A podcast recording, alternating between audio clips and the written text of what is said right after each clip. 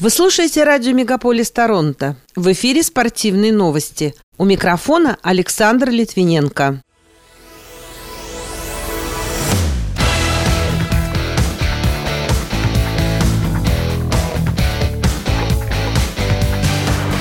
Канада завоевала золото молодежного чемпионата мира по хоккею. Александр Овечкин провел 1316 матч в НХЛ и повторил рекорд Ковалева по числу игр среди россиян.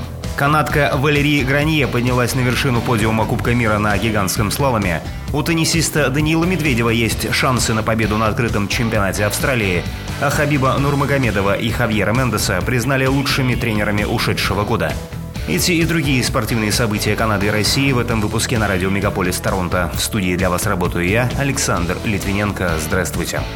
Сборная Канады по хоккею стала победителем молодежного чемпионата мира 2023 года, прошедшего в Галифаксе. В финале канадцы одержали победу над национальной командой Чехии. Встреча завершилась в овертайме со счетом 3-2. В составе победителей шайбы забросили Дилан Гюнтер, оформивший дубль, и Шейн Рейд. У чехов отметились Иржи Кулих и Якуб Кос, в полуфинале канадцы разгромили сборную США с итоговым результатом 6-2. Таким образом, сборная кленовых листьев установила рекорд по победам на молодежных чемпионатах мира. В их активе 20 побед на турнирах. У сборных СССР, СНГ и России 13 титулов, что является вторым показателем.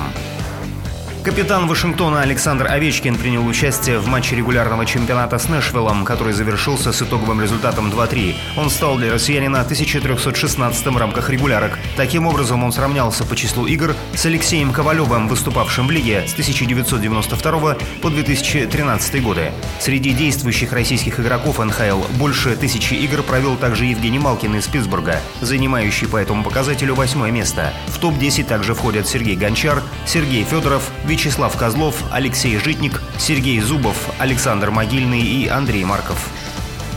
Национальная хоккейная лига вызвала шестерых россиян на матч «Звезд». В список вошли Александр Овечкин, Никита Кучеров, Андрей Свечников, Игорь Шестеркин, Кирилл Капризов и Владимир Тарасенко. Еще 12 игроков будут выбраны с помощью онлайн-голосования, по три на каждый дивизион – столичный, атлантический, центральный и тихоокеанский. Напомню, матч звезд НХЛ пройдет 3 и 4 февраля в Санрейзе, штат Флорида. Канадка Валерий Гранье впервые в карьере поднялась на вершину подиума Кубка мира на гигантском слаломе в Крайнской горе, Словения, в прошедшую субботу 7 января.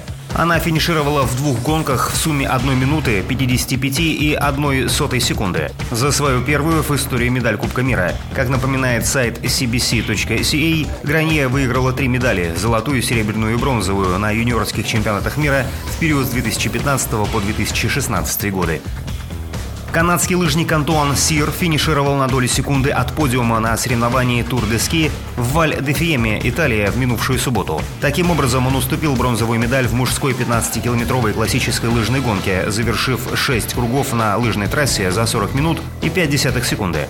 24-летний спортсмен достиг своего первого в карьере финала спринта в пятницу 6 января, финишировав шестым на Тур де Ски. У российского теннисиста Даниила Медведева есть шансы на победу на открытом чемпионате Австралии, заявил агентству РИА Новости бывшая девятая ракетка мира Андрей Чесноков. В субботу Медведев уступил сербу Новаку Джоковичу в полуфинале турнира категории Ассоциации теннисистов-профессионалов 250 в Аделаиде со счетом 3-6-4-6. Напомню, Australian Open в этом году пройдет в Мельбурне с 16 по 29 января. В предыдущем розыгрыше Медведев дошел до финала, где проиграл испанцу Рафаэлю Надалю.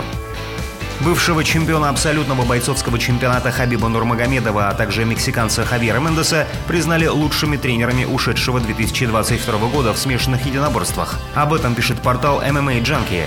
Журналисты отметили их вклад в подготовку бойцов топ-уровня. Отдельно были выделены успехи чемпиона UFC в легком весе Ислама Махачева, а также двоюродных братьев Хабиба Нурмагомедова, Усмана и Умара и американца Белала Мухаммада.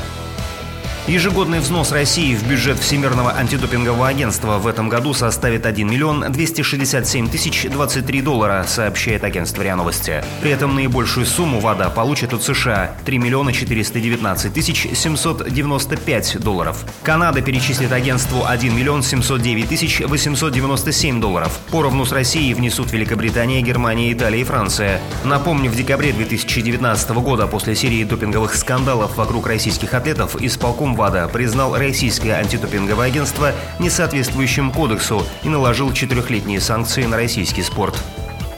Спортивные медики перечислили способы пережить сильные перепады погоды, которые ожидаются во второй половине этого месяца. Особо метеочувствительные люди могут испытать гипертонический криз, головную боль, панические атаки, расстройство пищеварения или общее чувство дискомфорта. При упомянутых реакциях организма нужно сделать несколько глубоких вдохов и выдохов, а также сильно сжать кулаки и расслабить их через несколько секунд. Помимо этого, можно медленно выпить стакан воды и попробовать заснуть при плохом самочувствии. Пока это все спортивные события, представленные вашему вниманию на радио Мегаполис Торонто. В студии для вас работал Александр Литвиненко. Будьте здоровы и дружите со спортом.